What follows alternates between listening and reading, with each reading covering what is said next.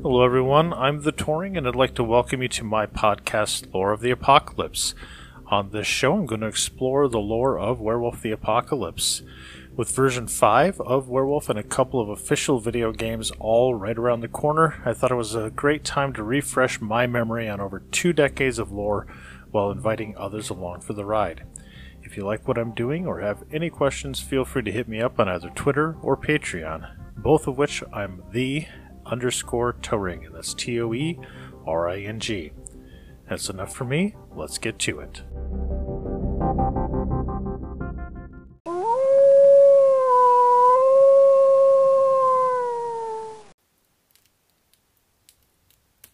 Hello, Cub.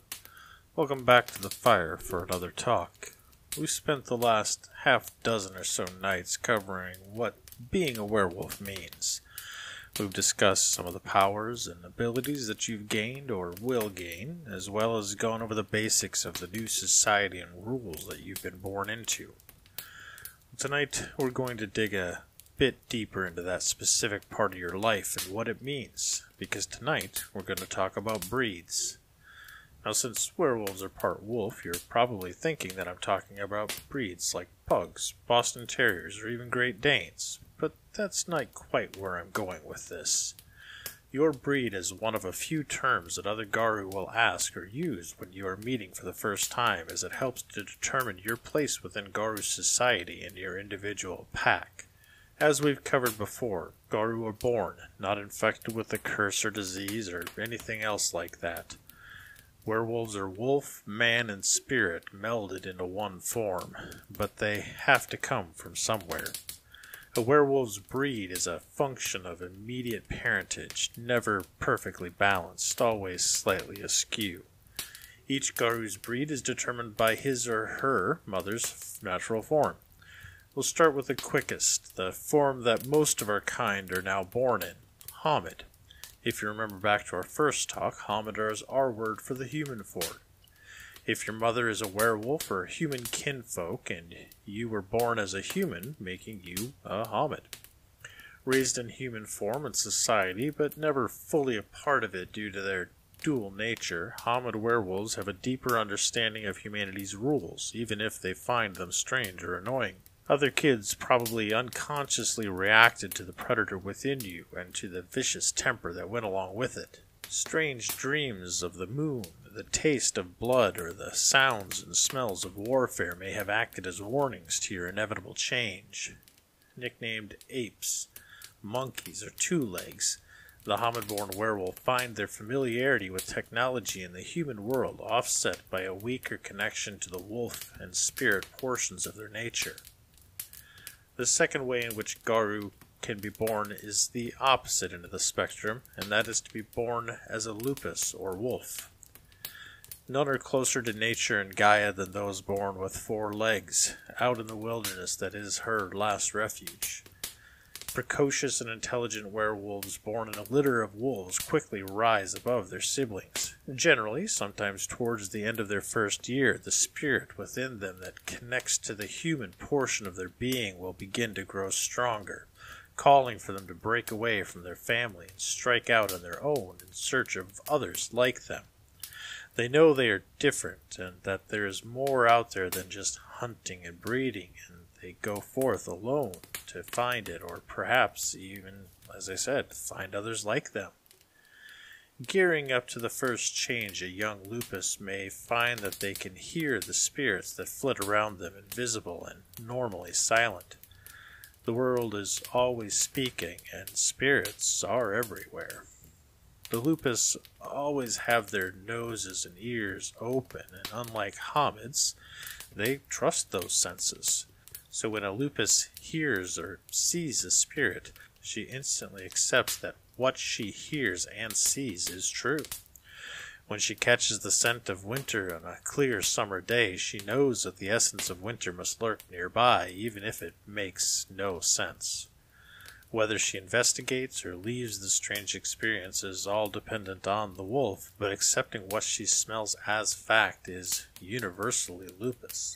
The first change that comes to a lupus is in some ways both similar and incredibly different than that their Homid cousins experience.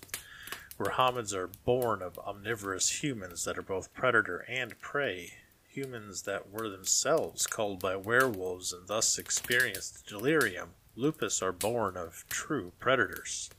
An adult wolf has never been prey. As a pup, they were protected from predators by the pack, and as adult, they fear nothing from the natural world. Sure, a, a, fire, blizzard, or flood may harm or even kill them, but they accept these disastrous flukes of nature as they come. If it kills them, it kills them, but if they survive, they move on from it with no fear of the disaster repeating. Where hominids find their changes coming about due to fear or threat, such changes are much more rare in a lupus. For them, it is much more likely to be the change of survival, where being shot by a hunter, or in their desire to survive, they leap upon them, or needing to take down a huge bull moose to feed their pack. The lupus tends to change when their normal wolf form can't do what they need it to do. Any great need can bring about the change, be it the need to run faster, survive the biting winds of a blizzard, or the strength to lift a fallen boulder from the mouth of the den that Pack makes tracked in. They can all force the cub to take their Crinos form. The rarest change can come about when a lupus, being so much closer to and more in touch with the spirit world, simply shifts. While we are indeed warriors of Gaia, we also share an immense connection to the spirit world, and in those rare examples where a lupus has such a connection, the spirits may tell them that they can shift and that it is time to do so. When these newly changed lupus are found and brought back to a sept, they are suddenly thrust into a world filled with colors they've never seen before. Where complex and abstract thinking is the norm, they must learn not only the language of the Garou that allows us to speak when in non human forms, but also the language of the humans with which they will interact. Luckily, a young lupus who would normally only see eight or nine years of life, time seems to slow down after the change, aiding them in their learning. Born and raised in a pack, the lupus quickly and easily drop into the packs and septs of Garou society, but can find fitting into the more complex and varied societies of humans much more difficult. These linguistic and cultural hurdles, however, are offset by some quite amazing advantages. The wolf born lack the spiritual disconnection that the hominid have developed over time in the cities of the Weaver and have a natural knack for mastering our rites and rituals. And finally, we come to the third breed. Garou shall not mate with Garou. It is the first of our laws, but it is and has been the one which is broken the most often. The third and final way in which a Garou can be born is to two other Garou. These unfortunate children are often heavily maligned as their very existence is seen by some as an affront to Gaia herself. Where Hominid and Lupus werewolves have a small chance of passing on their legacy, any pregnancy that results from a Garou Garou pairing is inevitably born as a Garou. The sad irony of this is that these children are born sterile and unable to reproduce on their own, giving them no way to ensure the future of their people. As I stated when we last discussed the litany, I shared my personal belief that these children should not be punished for their parents' mistakes, and I stand by that. Born with deformed bodies, minds, or spirits, these poor souls are punished enough without some asshole shoving their nose down into the dirt for something that they had no choice in. Enough of that, though. Let's get on with the lesson.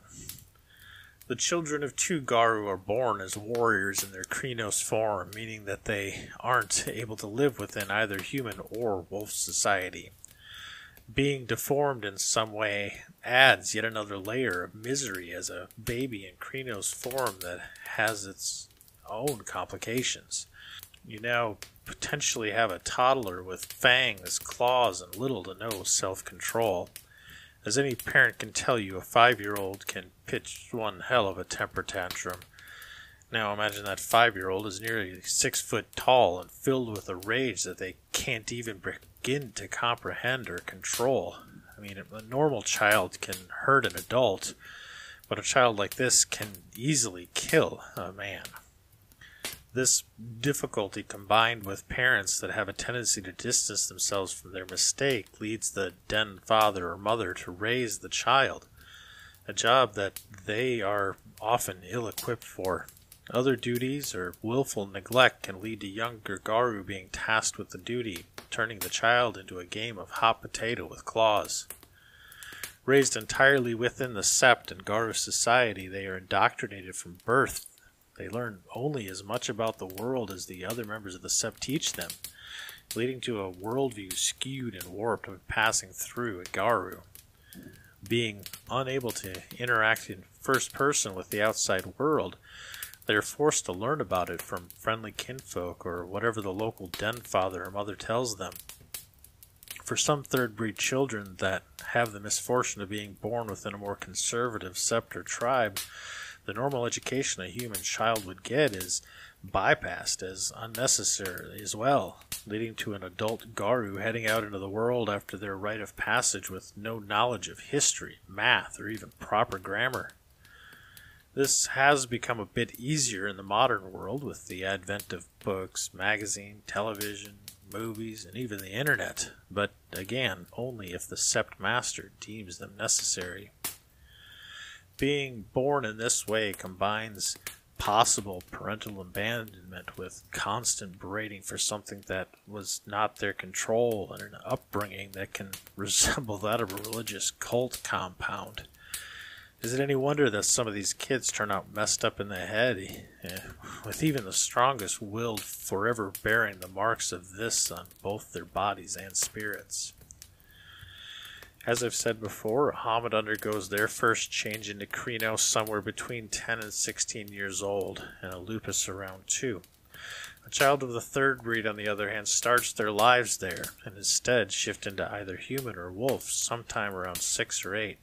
It is then that they can first begin to speak as a human, having previously only been able to speak the Garou tongue. Since they are born and raised within the sept, the fact that they will one day go through their first change is well known to them.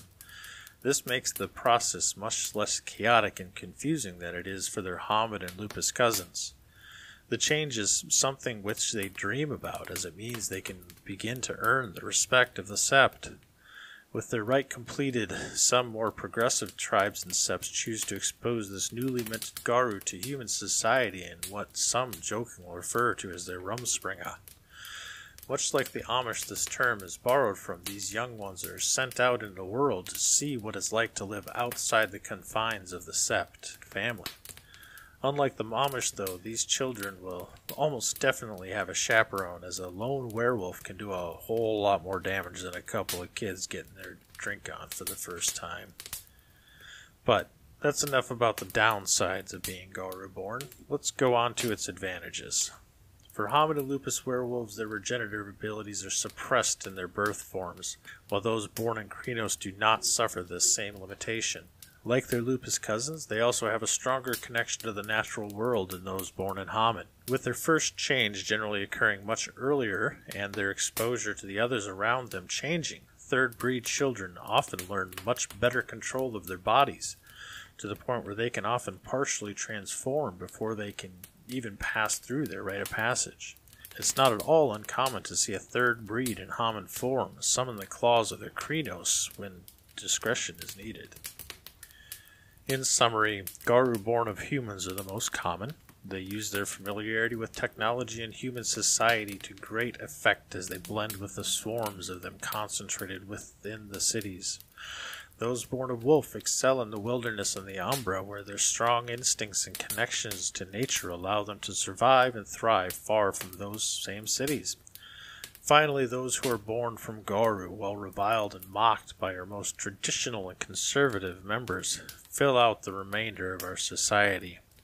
Born in battle form, the members of the third breed are immersed in Garou society and lore from birth, allowing them a head start on their cousins. I think that covers most of the highs and low points, so we'll call it good for tonight. Next time we get together, we'll be discussing the sway that Luna holds over us so look to her as you lay down for the night. But always remember don't let the Wyrm bite.